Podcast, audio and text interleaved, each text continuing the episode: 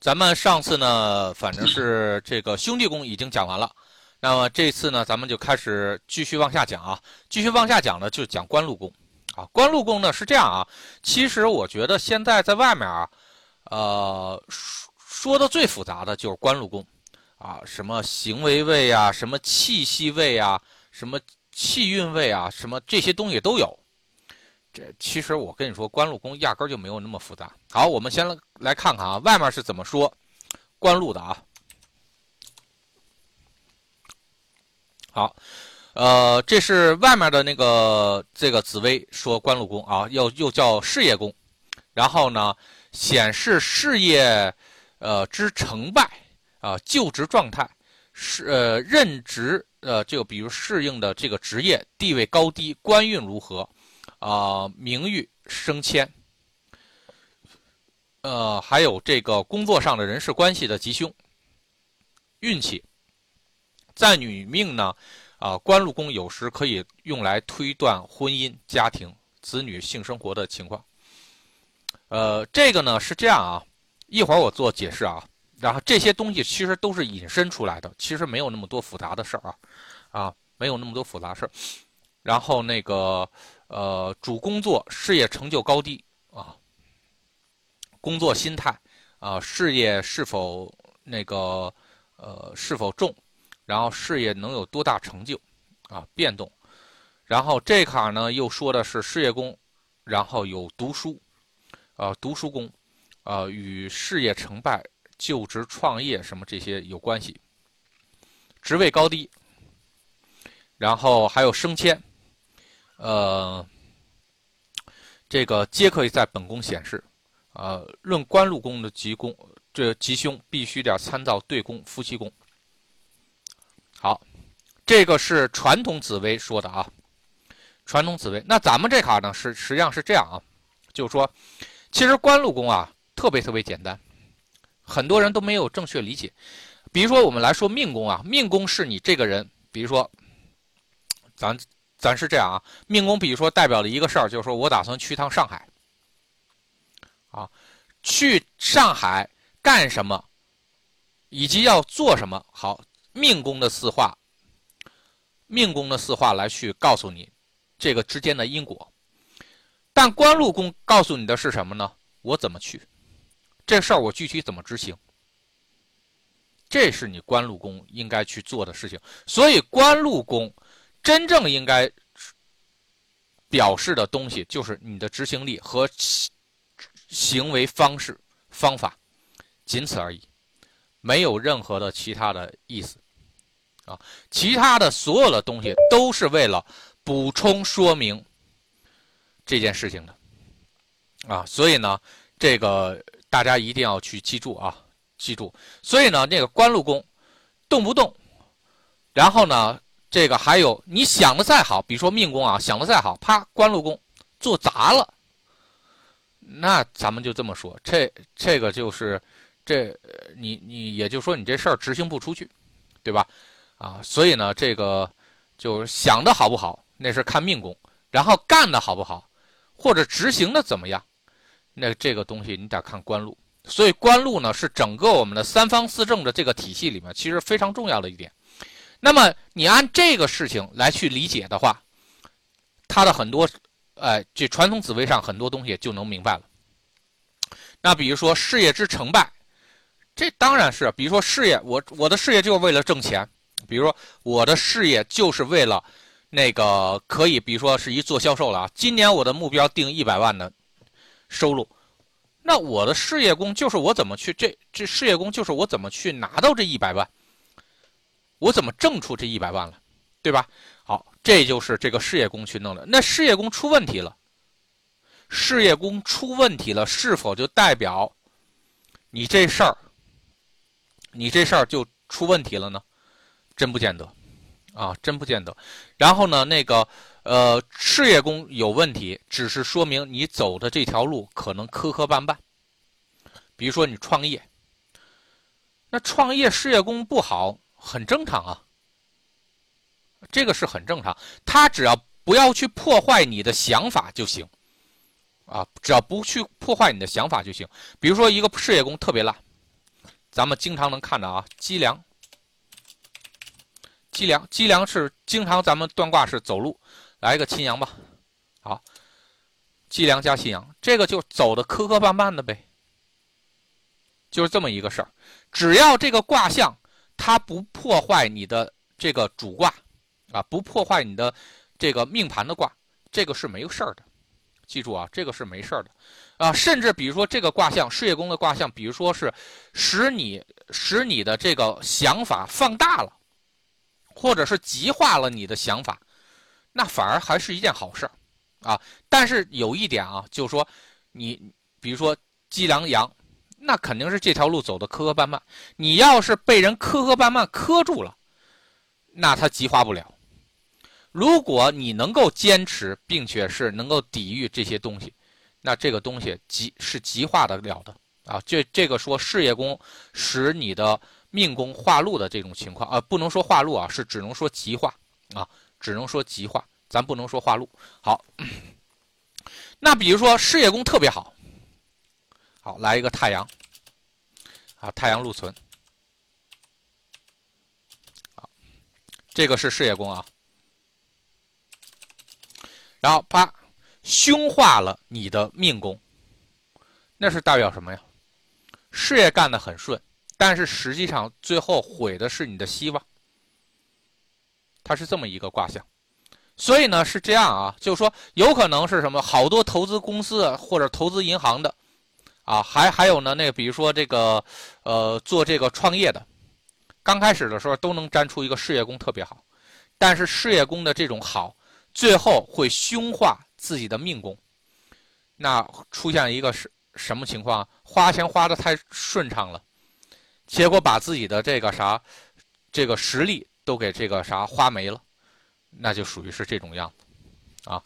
所以呢是这样，事业宫的好坏只代表这个人的事业，可以可以呃可以，也就是说呃是代表这个人的事业成败，可以这么说啊。但是只是代表的是事业状态。记住啊，这个只是叫做事业状态。那比如说，我们能不能通过这个人的行为方式来去判断这个人的职业、职位这些东西呢？是可以的，但是不是完全啊。所以呢，这一块的东西啊，这一块的东西未必啊，未必是这个，未必是都能判断得出来的。比如说，我们曾经再去跟人说的时候啊。就是说，好多人都说破军是这个，比如说这个特别容易应成那个城管，因为城管就是要打砸抢嘛，啊，就是是属于是这种样子。那咱们这么说，城管的会计也会打砸抢吗？对吧？那城管的这个啥后厨也是打砸抢吗？城管的领导也是打砸抢去吗？那如果他没有的话？他是否这些东西就一定是用破军来表示呢？显然不是，对吧？所以的话，它能不能代表你的这个东西呢？可以代表，但是不是说完全代表，是正好你的工作性质，比如说正好你的工作性质，然后和这个你的事业宫的性质正好显现一样了。好，这个是能够代表你的这个一个这个就职情况的。比如说啊。你就是一挖沟的，啊，挖沟的什么天机地劫，你点天机就用机械，对吧？地劫是什么坑？那，那你挖沟不就是把那个那个地上那个土给它，给它给它让它缺少一块吗？你干的就是这事儿。那么如果我们看，哎，事业宫有天机地劫，好，如果你说我是一个工人的话，那我基本就认为，哎，你是不是就去，比如说打个眼儿啊？或者是钻个洞啊，或者是挖个坑啊，可能是干的是这个事儿，对吧？好，那咱们就这么说。那比如说一个城管，那我就是专门去那个，比如说是这个是这个就做这个旧城区改造，所以的话我就要拆来拆去，拆来拆去，然后我干的就是这种工作，一线执行人员啊。那所以破军的性质在他的那个事业宫就可以体现出来，但是人家是一个后厨的。后厨做的工作是什么呢？做饭。那你就不能老是破坏，对吧？你得去成就一些东西，你才能把这个饭给做好。不然的话，你这盘子碗天天那个什么打来打去，这玩意儿这个你也干不成。那城管的管理呢，可能会应成是什么呢？比如天良相，在事业宫应成天良相，我就做的是管理，我管理的是一堆人，对吧？那比如说有的是做城管工，城管的那个那个搞宣传的呢，这个搞意识形态的呢，人家可能就是太阳巨门的卦象啊，人家就是宣传一些东西的啊，提高大家思想思想意识和思想觉悟的。所以人家走的是这个相，所以呢是这样，事业宫能不能提这个什么去描述一个人的职业状态呢？是可以的，但是这个并不是说每次都好使啊！记住啊，并不是每次都好使。然后呢，而且有的东西啊实在是太抽象了，抽象到你自己都没有办法去这个理解。比如说咱们这么说啊，我的事业宫就是什么武曲文曲。武曲文曲就这两颗星啊，啊，因为我本身我自己是什么呢？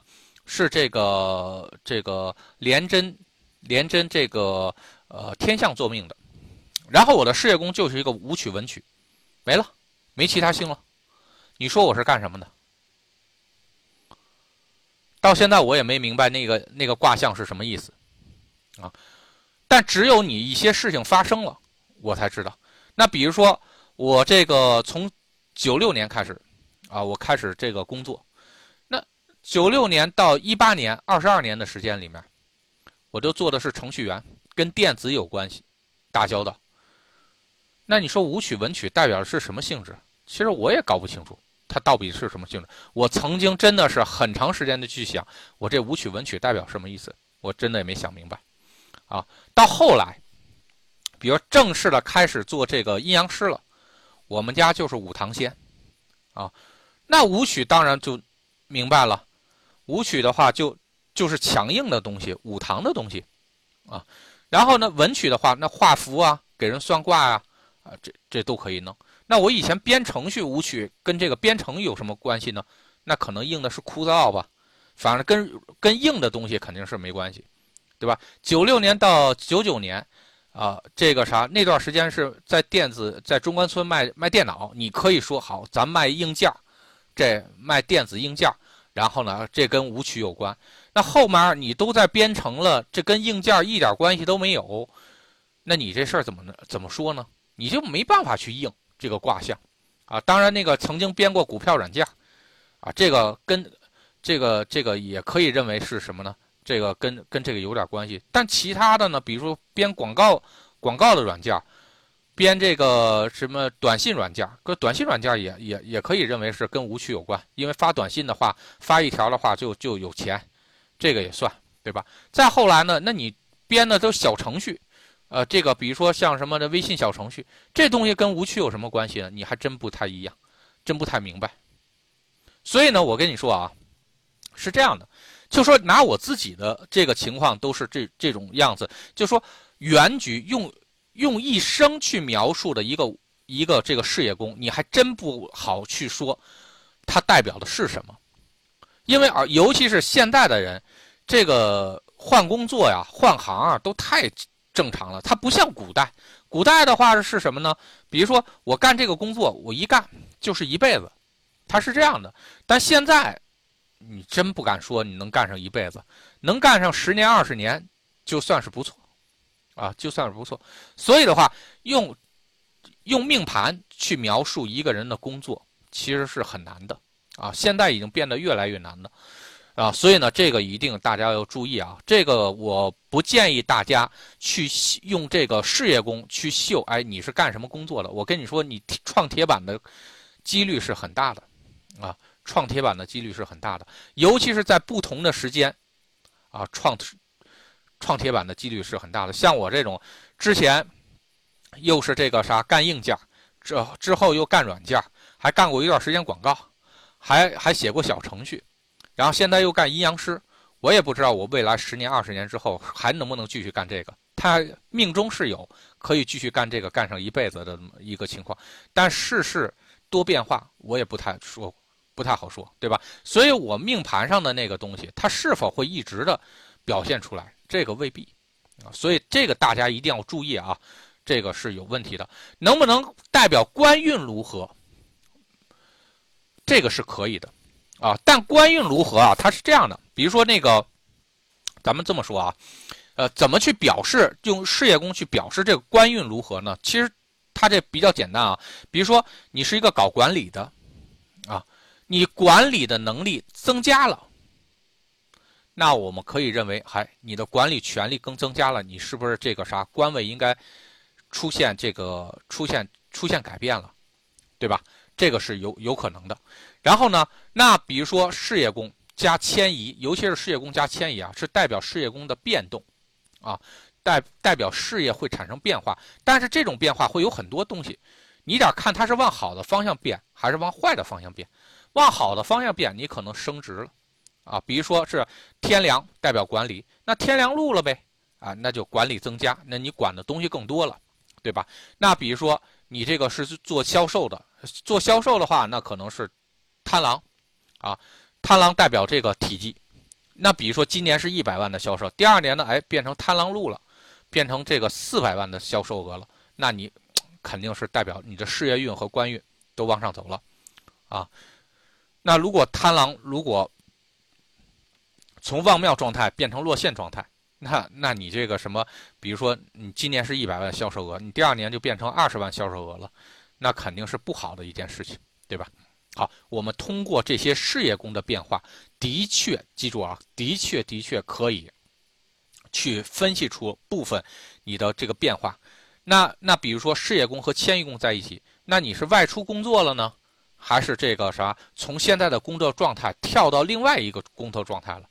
那跳到另外一个工作状态，有可能是继续往好的工作，那有可能是什么？就离职了，啊，丢工作了，啊，也有可能是什么？事业工加这个迁移工的组合，我要出差，啊，事业上的外出叫做事业上外出。所以这种东西啊，它应的卦象很多，你一定要好好的去。根据其他的一些宫位，然后去判断一下它是怎么样。子瞻非常容易，因为三层卦象一定会告诉你是是什么情况。但是原局分析不容易，啊，原局分析不容易，你只能凭着灵感去猜。然后好，人事关系在上面，这个不容易，啊，这个不容易去看。但是呢，这为什么大家会有这么一条？那咱们这么说啊，比如说假设啊，当一个人的事业宫不好的时候。啊，当一个人的事业宫不好的时候，那么有没有可能是他跟别人的人事关系处的不好呢？有可能，啊，这个是极大的可能。尤其是你的事业宫跟交友宫或者兄弟宫产生关联，产生关联，咱们说过啊，化忌或者化禄啊，产生关联。然后你的不好，如果跟外人或者是同伴产生关联的话，那么这种情况下，你的事业宫跟人事关系。就会出问题，啊，就会出问题。那如果你的事业宫的这种不顺，或者你的事业宫的这种波折，是由人事造成的麻烦，啊，所以这个东西的话，你就可以去查。但是如果你不追路的话啊，你只是说事业宫能不能代表人际关系，你只能说是事业宫的不好，只能说明的是你干什么事儿不会特别顺利，但你不能说的是这个东西就一定跟人事不好。但是为什么就说外面的传统紫薇经常会这么说呢？因为他们没有办法具体定位这个事业的不好，是你的想法有问题，是外界环境出了问题，是的领导不给你资源不支持你，是你的手下人给你使坏，还是你的竞争对手排挤你？很多原因造成你事业工不好。但为什么这个？东西，你通过你要通过一六共宗，你要通过追路或者追迹的方法，你自己把这个原因和结果给分析到位，这个才行，明白了吧？好，气运位，好，这个就是台湾的一个大师说的啊。这个咱们这么说，什么叫气运位啊？你要说你要硬说它是气运位也没有问题，因为任何事物、任何想法，的确都需要通过事业宫的变动。然后来去执行，那如果他执行不了了，那就那就没有气运了呗，对吧？那如果一个人一个人什么东西都干，什么东西都干不成的话，那他跟活着跟死了有什么区别？对吧？你可以说他是气运位不好，呃，但是我觉得这个东西是纯粹是自己去把这个东西起的一个名儿。你要一定要记住啊，咱们所有紫薇的东西，一定一定要跟天地大道去联系在一起。所有的易学体系不是单一的只为人而服务的，这点一定一定要去注意。记住啊，为单一的人去服务的易学体系是不存在的。所以你你一定要想。比如说，像很多人啊，都会说这个吉凶，这个是这颗星是吉是凶凶啊。比如说巨门忌怎么样？巨门忌跟那个什么，巨门忌它只是一种状态，这种状态并不能代表它是好还是坏，对吧？所以你不要把这个巨门忌这个东西跟这个好坏搁在一起，没有吉凶，只是你应用在什么地方，对吧？所以这个一定要去注意啊。然后官禄宫可以不可以判断家庭？子女性生活，啊，这个官禄宫判断婚姻是可以的，啊，但是它也只代表婚姻的一部分。这我在讲夫妻宫的时候，我会跟大家讲，啊，然后判断子女，因为官禄宫是子女宫的一六共宗位，也就是说，官禄宫永远是子女宫的极恶宫，所以它的确代表子女宫的一种方式方法。啊，一种方式方法，或者它在外的一种展现情况是怎么样的？这个是可以的啊，是可以，但不代表它是子女的情况，它只是一六共宗的一种表现啊，一六共一一六共宗的一种表现。然后能不能代表性生活的情况？既然是官禄宫，官禄宫是代表人类的一切行为啊，是代表人类的一切行为。那也包括性行为啊，你你吃个饭也叫一个行为，你，你这个发生性性生活那也是一种行为，那当然也可以代表了，但是这种东西代表了它不是专属代表，啊，记住啊，它不是专属代表，而且呢，这个说子女宫本身就代表的是子女和这个你的性生活这方面的事情，那官禄宫又是子女宫的极恶宫，这一六共宗的表现位，那当然这个啥官禄宫可以代表。这部分东西，这是没有问题了。你不要，不要被这个外面的一些，注意啊，千万不要被外面的一些东西去误导我们啊。然后说的很花哨，但实际上原理很简单，其实就那点东西啊，其实就那点东西。然后好，这个主工作事业成就高低，这个咱们刚才说了啊，这个不用去说啊。然后这个事业能有多大成就变动？这个东西现在几乎用官禄宫很难去表示，一个人可以做很多事情。官禄宫啊，因为我们在大量子占里面，比如说我经常呃，在去年的元亨里面，我经常可以说啊，我说你这个你做的事儿还挺多，但关键是做事儿多可不代表自己是开心的。比如做事儿多的话，一个人啊做事儿多，天机左辅。啊，天机左辅，然后忙忙叨叨的，然后做天机是什么？流转速度，左辅是什么？多条线的流转速度。所以我就说你这个你现在个干的活是一个人干好几样事儿啊。然后他说是的，然后但是他很累，啊，很累，很不舒服。然后呢，他不想干了，为什么？命宫不好呗，对吧？所以是官禄宫怎么样？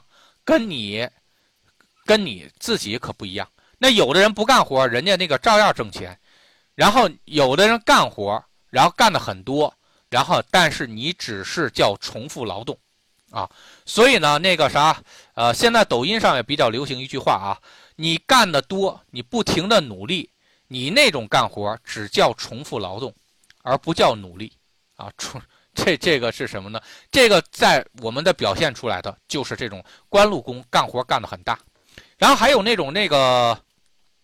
如果天梁，啊，或者天机，啊，或者是那个，我想想啊，还有这个贪狼，贪狼，然后如果加一个禄存的话，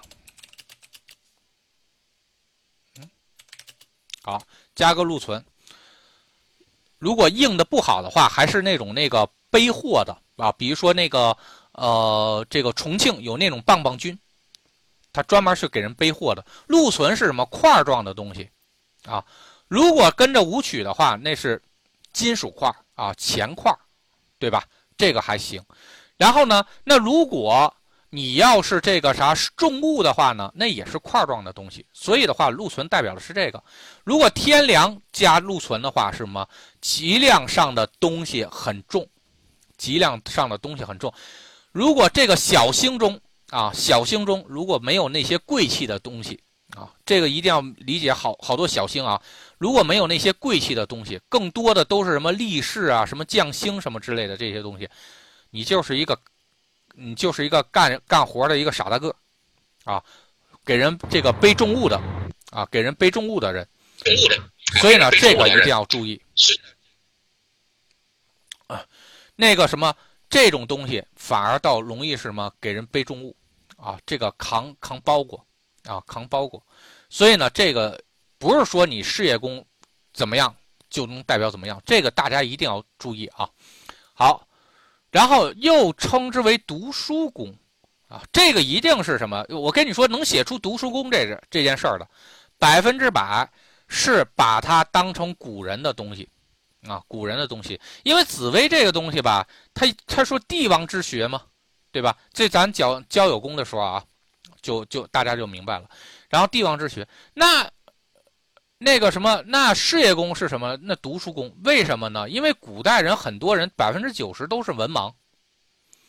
你会紫薇的话，你最少会字会会写字儿，啊，会写字儿的话，那比如说这帮会写字儿的人，绝大多数人都是读书人，啊，所以叫读书宫，啊，因为事业宫其实只是代表的是什么？一个行为，你代表你的行为，所以的话，那他他看了一十个这个什么？这个这个读书人，那肯定都是就就说这是一个读书工位，你读书也是一种是这个行为行为方式，对吧？所以的话，这个很重要啊。所以像这个把这个事业工当成读书工，这个一看就是什么人为的，一看就没理解它的真真实的这个东西，所以这个大家一定要做，呃，这个小心。好，然后这里面呢，那个事业工咱们就说到这行啊，事业工记住啊。这个有几点一定要注意，就是这个千万不要被事业宫所迷惑啊！它跟你的这个事业没关系，它只是你的行为的一个缩影。记住啊，你行为的一个缩影啊。比如说你一个财务，那很有可能是武曲，呃，武曲的话就是一个财务啊，财务在那个事业宫，那能不能是这个天机呢？可以啊。如果你是天机在事业宫，你是做财务的。那你绝对是认识什么呢？做这种做这种账务做的很多的啊，这流水账很多，因为它要倒来倒去，啊，天机就是流动的东西，动的东西，啊，天机旺庙的话就是流动的很多。那如果你是一个天梁天行呢，然后再加秦阳呢，哎，这个是什么？我们能看着有那种税务稽查的人，哎，人家事业宫是天梁天行。人家管的就是你这事儿，啊，管的就是跟跟财务有关的事儿，人家就就是要克扣你的东西，要要要去检测你的东西，啊，所以这个他有这种叫监督管理的财，在财务上有监督管理的这种情况，所以这个一定大家要记住啊，事业工不要复杂化，它只是一个事业状态。然后我曾经见过最比较奇怪的是什么呢？就是事业工是一个叫太阴。它是这样，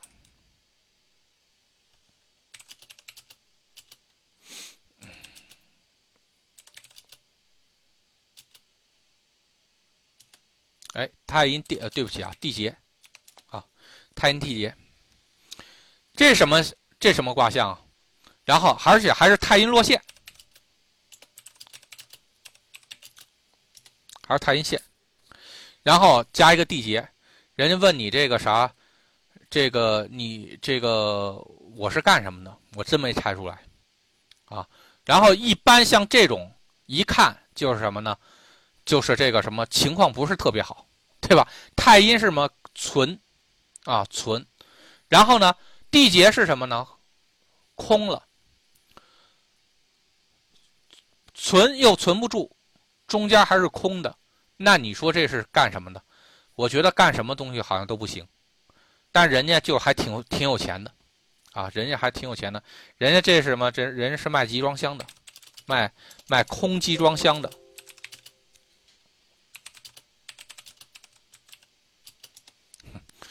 对吧？然后里面没装东西吧，是空的吧？然后呢，中间还是空心儿的，对吧？所以，所以人家这叫什么？这叫这叫这个东西就是正向硬挂。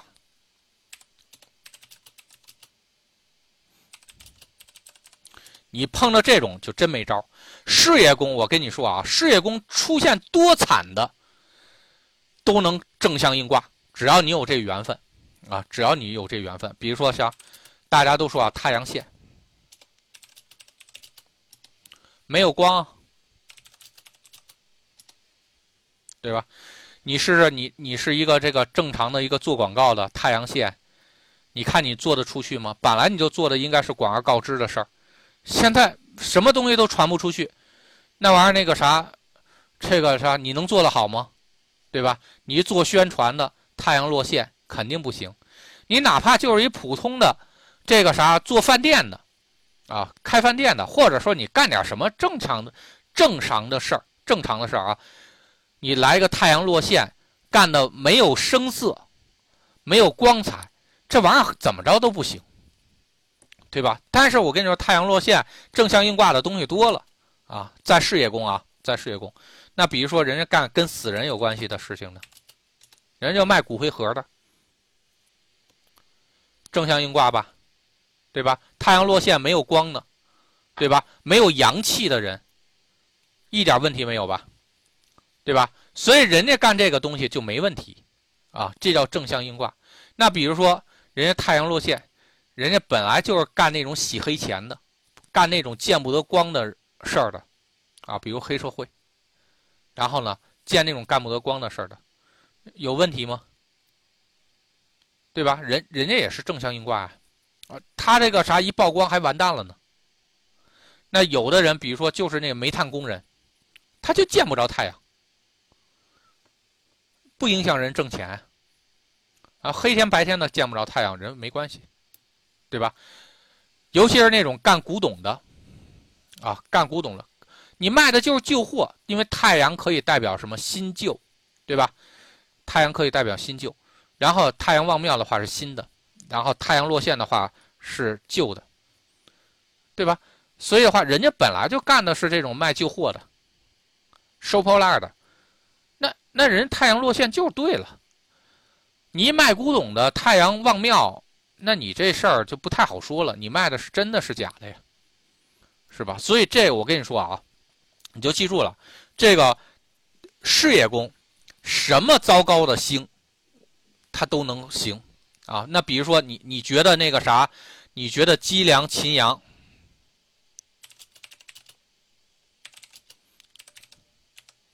你觉得积粮阳劫，这如果你要是走正常的事业，比如说你是一程序员。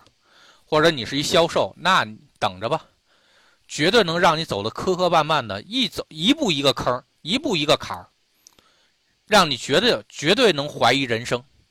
但人家比如说，人家就是一雕刻家，人家就是一雕刻家。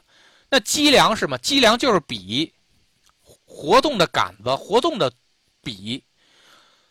秦阳是什么？刀。地结是什么呢？我雕刻东西，我不就是要把那个东西从上面的一层一层的给给刻下来吗？让它缺少东西吗？没有任何问题啊，啊，没有任何问题。所以的话，人家这人家干雕刻师，人家积梁积梁这个阳劫，人家是一点都没有问题。人家正向硬挂，正向硬挂，硬的非常好。所以是这样啊，就说我跟你说啊，这是。你千万不要去，就以我这么多年去看那个事业宫啊，千万记住啊，就是说，呃，一个人事业宫不好，你看看他命宫怎么样，你一定要配合他看看命宫，或者他的气运上各方面怎么样。如果气运上不行，事业宫不行，你可以断定这个人现在走的不好啊，这个是可以的。如果一个人是呃命命数很很不错，气运很好，他的事业宫不好，我跟你说。你就往那个往正向硬挂上去想吧，一定有一个匹配他的一个行业，你可能自己想象不到，但是绝对上天给会给他安排一个能够让他正向硬挂的一个行业，让他去把这事儿给办了。所以呢是这样的啊，这个事业宫就没有什么吉凶这么一说，只看你能不能正向应卦，啊，只看你能不能正向应卦。所以事业宫判断吉凶是非常非常难的，非常难的。然后我还记着曾经还有一次有有一个事业宫，事业宫是天同的，天同，然后我也我也猜了半天。后来是什么呢？人家是儿童医院的那个医生，啊，那就天天给孩子看病呗。然后人家事业宫就是一天同，但天同你你能怎么说？你能代表他是想法，对吧？你能让代表他是感悟？他有可能是一个这个心理学家，也没问题啊，可以应天同相啊。但是人家最后就是什么应的是这个这个这个医院的。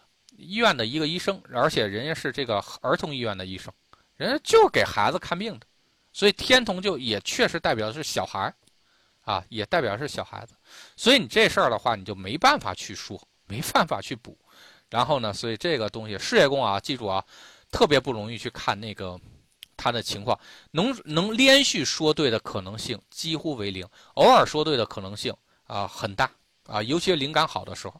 啊，所以呢，大家给人看东西的时候，不要去跟那个事业宫较劲啊，这是非常要注意的一件事情。好，咱们现在来说夫妻宫啊。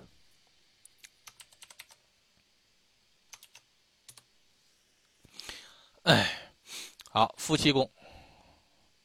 啊，夫妻宫呢是这样啊，我们先来看一下这个，呃呃，别人是怎么说的啊？第一个呢就是这个配偶。恋人，然后异性交往有关的事项，啊，这个恋爱、结婚、配偶的相貌这些东西啊，啊，这个这个婚姻关系、离婚再婚，然后还有顺境，这个婚姻的顺境，这个都是可以能看出来，这个是没有问题的啊，啊，这个是没有问题的。然后呢，呃，主夫妻感情，然后呢，这个呃相处的模式和形态，这个是呃是有的。然后用来判来呃判断个人恋爱情况，这个是没有问题的啊。配偶的这个一些东西，这个是没有问题的。然后呢，然后这个啊事业宫夫妻宫不吉，虽事业有成，但缺少安定啊，这个也是有的。然后夫妻宫，呃，需同时这个和看迁移和这福德。啊，因为一个人的外出活动容易精神，这个这个这个不一定啊，这个不一定。好，然后咱们来说啊，夫妻宫，夫妻宫，来，咱们来看一下咱们自己的东西啊。好，夫妻宫就两个基本性质啊，一个是代表的是什么呢？这个感情，一个是代表的是感情。然后一个是是代表是行为结果，行为结果，啊，感情这件事情咱们就不用说了，啊，感情不用说了，这个大家都明白，这个学了这么长时间紫薇了，不明白夫妻宫代表什么意思，这肯定说不过去。然后呢，行为结果是什么呢？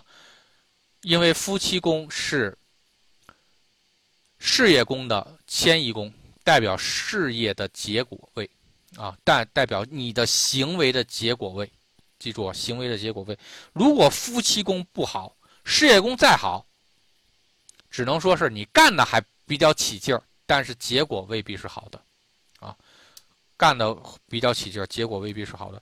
这个事情啊，我跟你说啊，呃，碰到过有那种人，啊，有这种人，然后呢，天地灾杀，啊，天地灾杀报，这个就是这种样子。学历、社会关系、财运。呃，这个管理都没有问题，但每一次，当自己马上就要成功的时候，一定老天会出现一个，这个出现一个新的政策，或者一个新的什么东西，导致他的所有的东西都出问题，啊，导致他的所有东西都出问题，之前的所有努力付之东流，之前所有努力付之东流，所以事业宫好不好，只是你这事儿干的顺不顺。你干的顺不顺，跟你结果好不好没有关系。记住啊，干的顺不顺和你的结果有没有关系是不一定的啊。所以这个一定要去注意啊，一定要去注意。这个大家要要要清楚。然后呢，那么夫妻宫啊，呃，咱们既然说的这个夫妻宫，咱们就多说一些啊，因为夫妻宫它确实这很多。然后呢，能不能代表这个呃，既然夫妻宫它代表的是感情，那么能不能代表是你喜欢的那个人的这个他的个人信息，比如说相貌啊、性格呀，然后还有社会地位啊，还有成就这些东西，可以不可以呢？是可以的。是可以的，然后就跟子女宫一样，可以代表的是你未来孩子的一些缩影的一些东西，这个是没有任何问题的，啊，没有任何问题的。然后呢，呃，这个所以呢，这个夫妻宫的确可以代表这个，但是注意啊，夫妻宫绝大多数代表的是叫做感情，是你的感情宫位，记住啊，感情是感情。然后呢，兄弟宫。代表的是什么呢？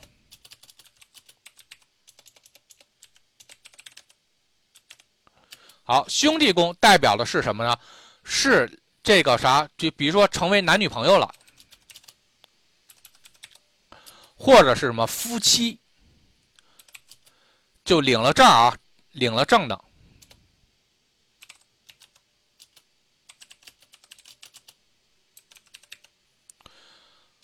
OK。这是什么？这是看兄弟，因为是什么呢？这个两个人搭帮过日子的能力，记住啊，两个人搭帮过日子的能力看兄弟，看兄弟。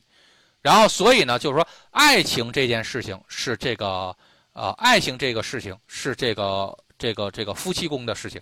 然后呢，兄弟宫代表的是什么呢？兄弟宫代表的是这个婚后的，或者说是这个成为男女朋友之后，两个人合拍不合拍。啊，合拍不合拍，主要是看这个。然后田宅宫是成家后的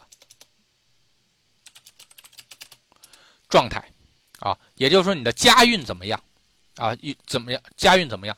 这个是我跟你说是这个非常非常重要的啊，非常非常重要。夫妻宫好不代表可以成婚，记住啊，只能说两个人感情很好啊，感情很好。但是能不能走到一起，兄弟宫有问题。好，这个事情啊，明天那个这个咱们同学啊，这个志华可以去找我，然后我给大家看案例啊，就有这么一个案例，然后是河北的一个女孩，就是这样，怎么去谈，跟谁谈，然后谈的特别好，一结婚就完蛋，啊，一提谈婚论嫁就完蛋，就兄弟宫出问题。这个大家一定要注意啊！好，兄弟宫好，夫妻宫不好，可以不可以结婚？可以，但是你必须得先突破最开始的那那段啊。可能是什么呢？两个人谈不上什么感情，谈不上什么喜欢，但最后没办法走在一起了啊。但哎结结果走在一起之后呢？哎，这个这个怎么说呢？呃，呃，这个这个是关系还处的不错啊，日子过得还比较这个融洽啊。这个是什么？这是说白了，就是说已经从这个呃感情走成这个亲情了啊，从感情走成亲情。然后，尤其是这种夫妻宫破坏兄，记住啊，夫妻宫凶化兄弟宫，凶化兄弟宫的时候是什么呢？很容易出现。很容易出现这个，因为感情不和谐，最后两个人掰了的这种情况，啊，这个你就没办法凑对儿啊。说白了，兄弟宫就是凑对儿的宫位，你最后凑不到一块儿去。然后有的那个大量的像我们的案例中啊，有很多成婚之后，觉得什么呢？自己嫁的不不爽，那个老公配偶并没有给自己认为的那种爱情或者感情。然后而导致婚外恋，或者离婚的，或者是那个冷暴力的，啊，这种东西特别多，这都是什么呢？很多都是什么夫妻宫出了问题，啊，夫妻中出了问题，然后影响到了兄弟宫，啊，其实说白了就是你你虽然你们俩一块过日子了，但是你并不是真的特别喜欢他，你并不是最爱他，啊，最爱这个东西是什么呢？就是这个。夫妻宫的事情，啊，夫妻宫的事情，所以这个大家一定要注意啊。好，还还有还有继续往下走啊。那夫妻宫能不能代表这个呃你喜欢这个人的一个这个情况呢？能不能代表你的妻子呢？可以，因为刚结婚的时候都还多多少少有感情嘛，对吧？啊，多多少少有感情。然后呢，所以这个夫妻宫的确代表的是两个东西啊。第一个是第一第一任的妻子。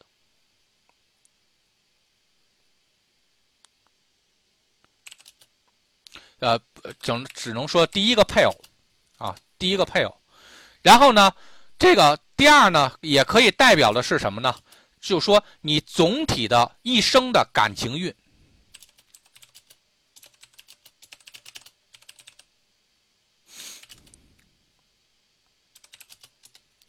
好，这里面就要出一个问题了，啊，比如说结婚第一年就离婚的。然后呢，比如说过两年又娶了一个媳妇儿，第一任妻妻子跟他过了一年，第二任妻子跟他过了一辈子。我问你，夫妻宫应该代表的是什么？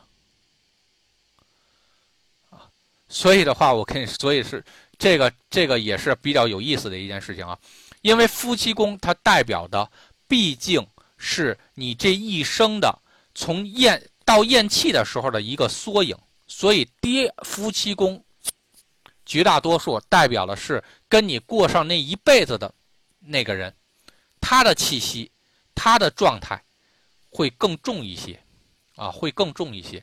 然后呢，你的第一任妻子，那个啥，说白了，那那这气息只是占了几十分之一，啊，几十分之一。所以这种情况啊，如果发现夫妻宫的气质，和他的这个现在的这个女朋友，或者这马这个刚结婚的这个老婆，或者是老公，气质有点不太对，你就自己琢磨琢磨，这个后面是不是还有人？除非这个人改了啊，这个是很有意思的一件事情啊。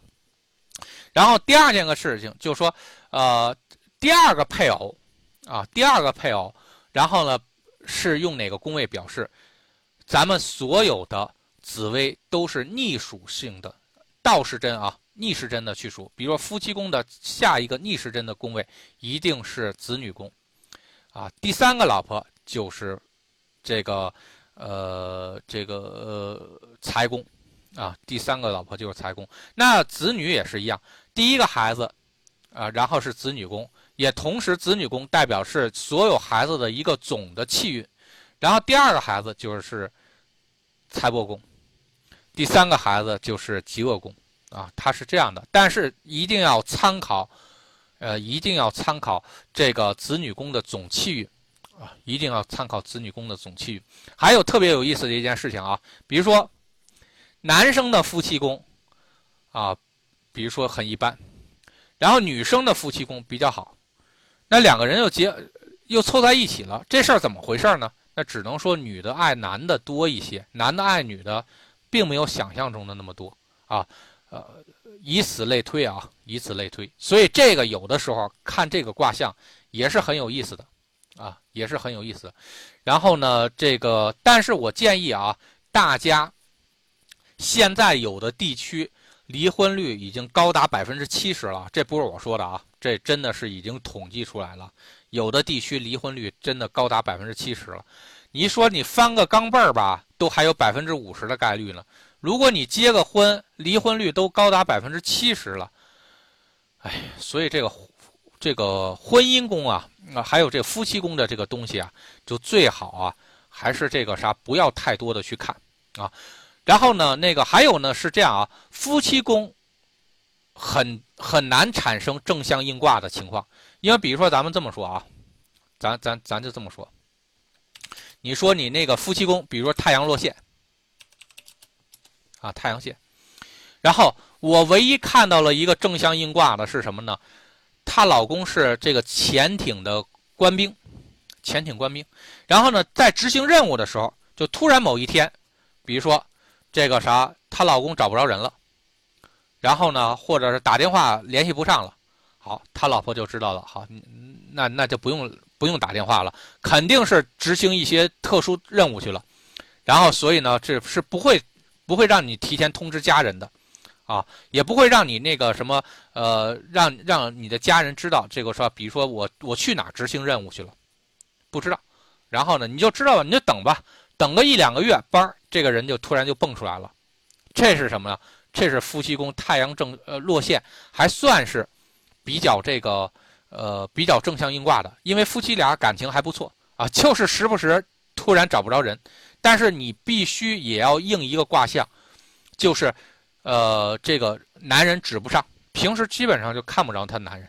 然后呢，那那尤其是他当兵期间就是这样。还有那种海员，啊，我曾经在山西，然后也碰到一个女的，然后夫妻宫，他他是什么呢？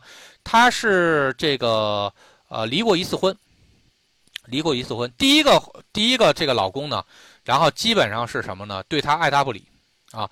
第二后来呢，她努力的修行，啊，她能够每天坚持念一遍地藏经，坚持了几年。然后，包括他念地藏经的时候，都能够感受到这个地藏王菩萨在他身边，他是真的已经是非常非常的产生了那种叫佛场的这种，呃，佛场的那种这个能力。然后，所以呢，后来呢，他又认识了一个海，这个一个男的，然后呢，这个是一个海员，反正一出海的话吧，就几个月回不来。啊，大概就这么一个情况，然后一在家待着吧，反正就待个这个也待个几个月的时间，然后再出海的时候，然后又几个月没有。夫妻宫就是太阳落陷，啊，夫妻宫就是太阳落陷。然后呢，这种是什么呢？就是你反正你指不上男人，但是呢，这个日子过得还不错，感情也比较深。然后但是呢，就突然男人找不着了，啊，就突然男人找不着了。但是只要不是这种情况的，太阳落陷在夫妻宫，基本上代表的是男人不给力，啊，男人不给力，男人指不上，然后呢，或者是男人男人无力，基本上是这么一个卦象。然后呢，这个所以的女人就会很累，啊，女人就会很累。所以这个确实没有办法解啊，它并不像呃，并不像那个什么事业宫，事业宫真的是这个有很多正向应卦的方向。那比如说。夫妻宫天同天行，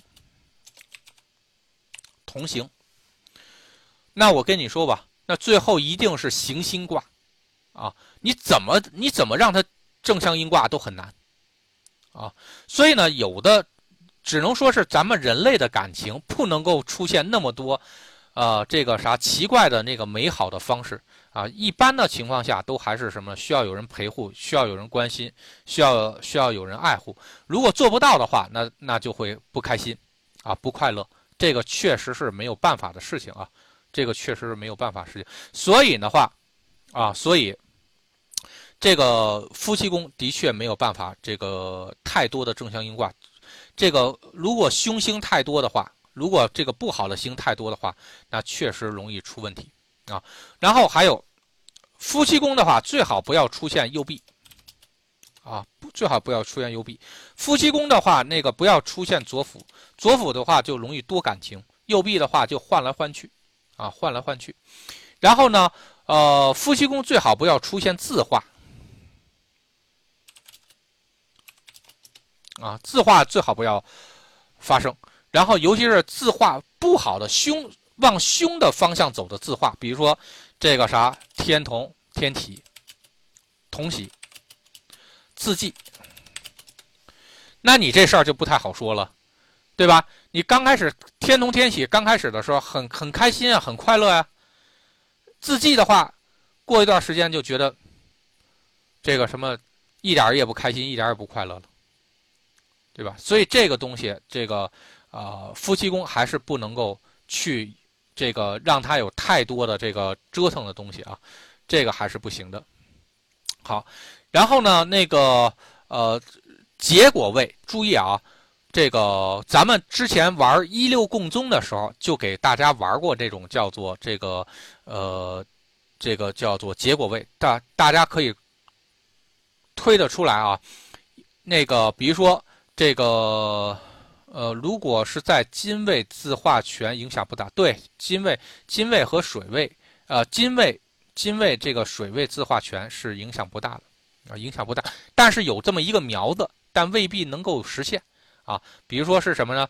啊，比如说右臂，啊，有右臂在那个金位，右臂磕了，是想换人，但未必换得动，啊，他是这样的这么一个想法。但是他只要有右臂在里面，他一定有换人的想法，或者说爱情这个忽左忽右的这么一想法。但是他毕竟他未必动得了，啊，未必能够转，可能是往好的硬的话就想一想，然后要不要再等等最好的，对吧？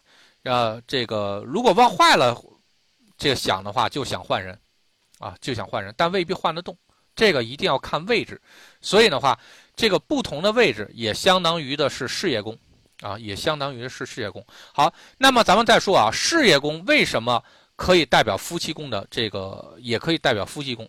因为很简单，因为事业宫是夫妻宫的在外的表现，所以我们经常能看啊，比如说我们来说，哎呀，这一对啊，金童玉女啊，那是什么呢？那是那是事业宫好。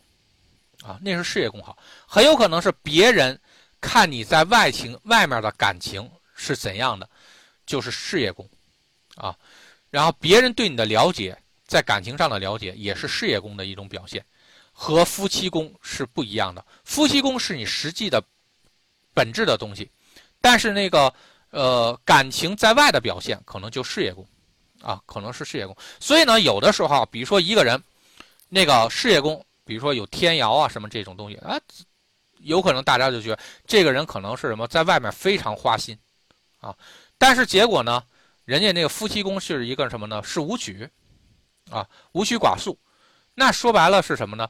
人在外面可能表现的很光鲜，或者说这个啥比较受异性喜欢，但实际上他的内心他是动不了情的，他没有什么感情所表达，因为武曲加寡宿在这个。夫妻宫的话，那肯定代表的是这个啥乏味，然后这个千篇一律的东西，或者是没有什么性质的东西，这是武曲要代表的东西，对吧？武曲加寡宿代表的东西，所以这个有的时候是叫表和里啊，表和里。所以你大家这个迁移宫的东西呢，一定是什么呢？仔细的去理解，有很多解释啊，但是经常用的解释就是这种样子。然后呢？尤其是我们在看事业的时候，记住啊，尤其是，呃，看事业的时候，然后呢，这个夫妻宫如果出现在你的那个卦象里面，并不是代表你的事业会跟那个什么感情挂钩，不一定啊。但绝大多数夫妻宫代表的是在事业宫，在事业上代表的就是什么？就是你这这事儿干的结果怎么样？武曲加孤臣的话也是一样的啊，也是一样的，因为孤臣是什么呢？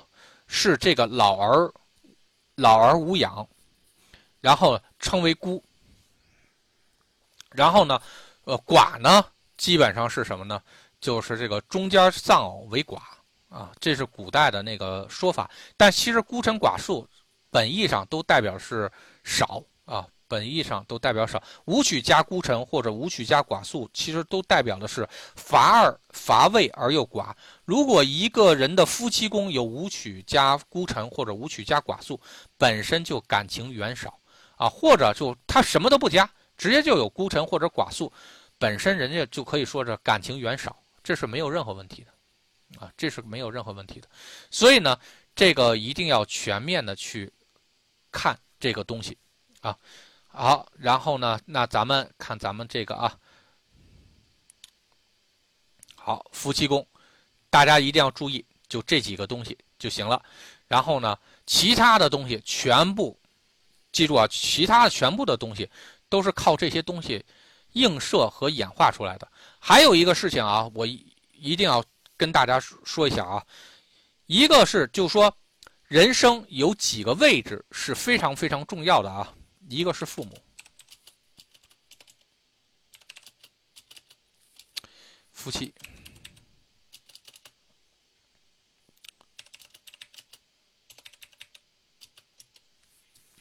这三个位置基本上是什么呢？是与你生命中关系非常大的缘分啊，非常大的缘分。因为有的宫位啊，记住啊。有的宫位是什么呢？我们去看这个命盘的时候，比如说，这个人有的时候啊是什么呢？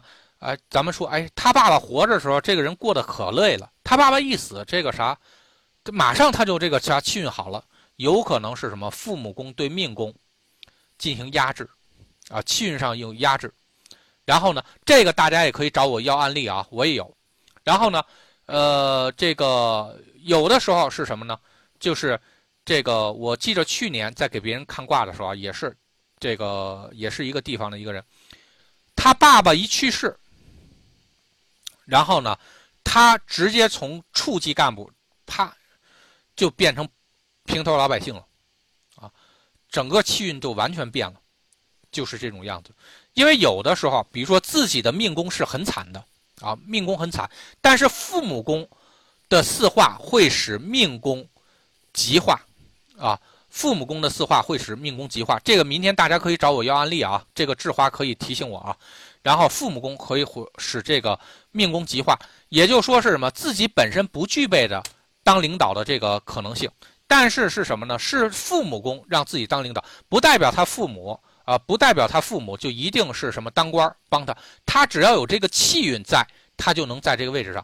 当父母宫代表的人或者事儿丢失了，已经没有了，啊，已经没有了。比如说，尤其是比如说家中的父亲，啊，去世了，或者母亲去世了，代表这个。然后你查一下到底是谁啊？然后啪一去世了之后，他对自己自己命本命上的那种极化突然就没有了。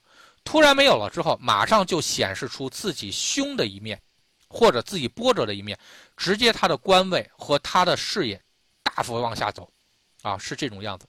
然后呢，那夫妻宫也是这样的，比如说这个人，啊，有的那种是什么呢？有些女生啊，之前就是一个很平平的人，然后呢，当夫妻宫可以激活或者极化你的命宫，或者是你的这个人生的话。啊，那么这个时候，那个啥，你婚后，记住啊，你婚后，然后呢，效果都会很好。这个新加的同学一定要自己把那个麦克关了啊！这现在都不知道是谁弄的啊，百草兴芳。好，然后呢，大家一定要注意啊，啊，太极。还有谁啊？这怎么还有那个这个滋啦滋啦的声儿？真烦人！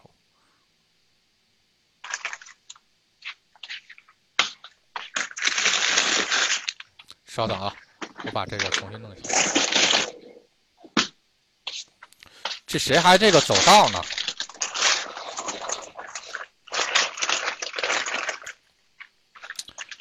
哎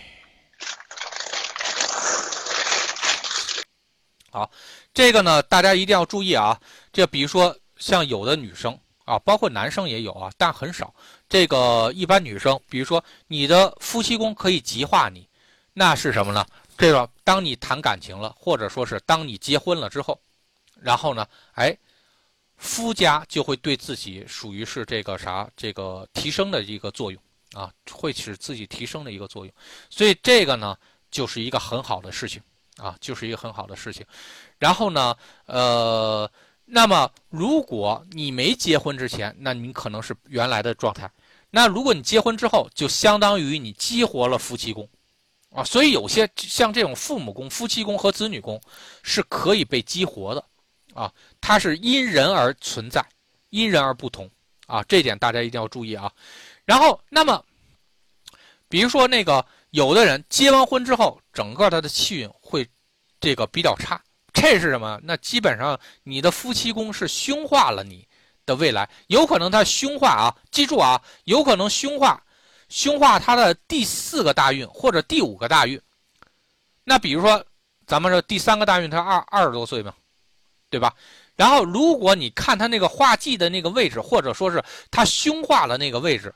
然后是第四大运、第五大运，那婚后的多少，婚后多少年之后，比如说他当这个人走到第四大运的时候，啪，这个整个他那个情况就急转直下，啊，急转直下，他又会有会出现这种情况，所以这个大家一定要记住啊。然后，所以选老婆还有选老公，一定要选好位置，千万不要去选这种这个啥被凶化的。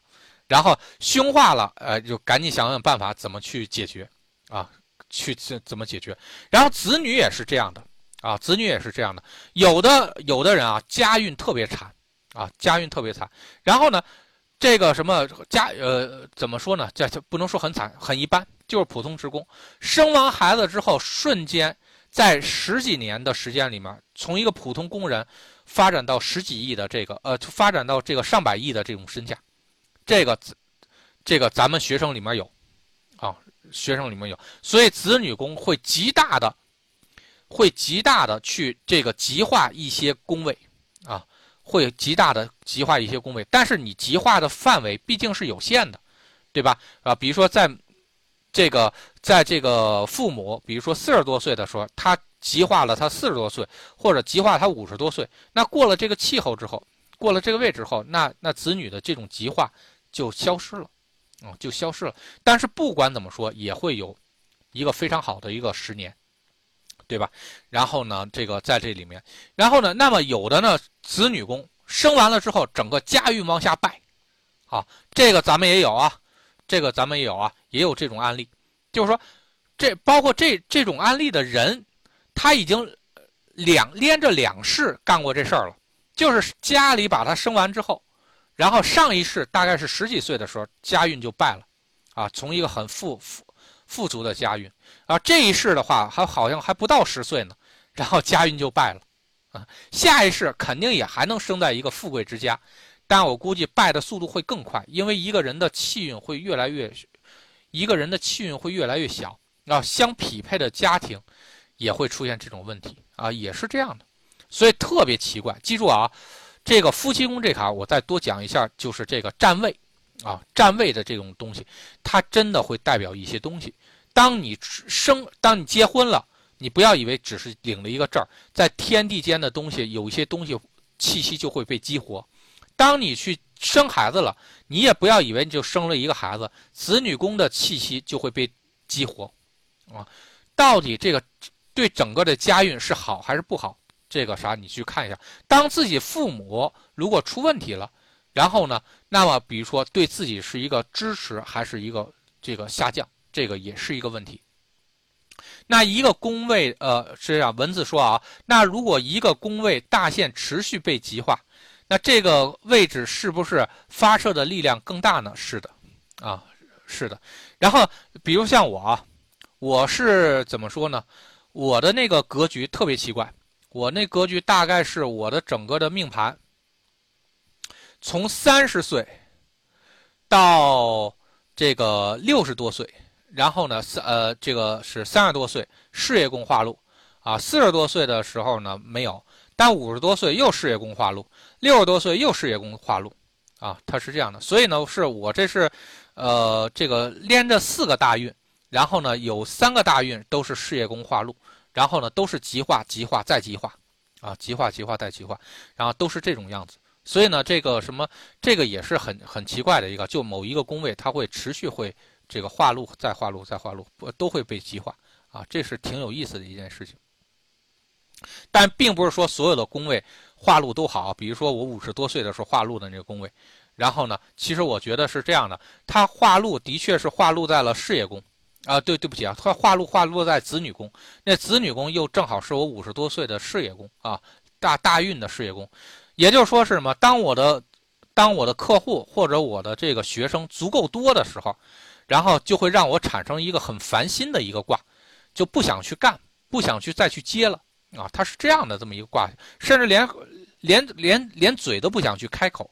啊，它会有这么一个卦象，所以呢，有的时候啊，你要整体咱看咱们四化，并不是某一个地方极化了之后，然后整体是一件好事。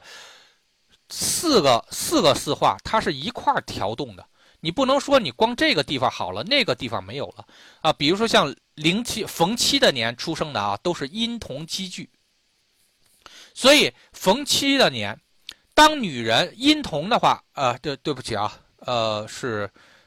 呃，对，阴同气聚，然后呢，那个这个逢七的年，它丁干嘛？太阴一定是化禄的，所以好多逢七的年出生的女生，那个你得看你的太阴在哪个位置，因为太阴本身就代表女的。当女的女女性你自己代表那你的这个宫位，然后呢，太合适的时候，你记住，巨门那位置那个口就被关上了，啊，所以的话，好多都是什么呢？这个逢七的年出生的女生特别容易出现什么？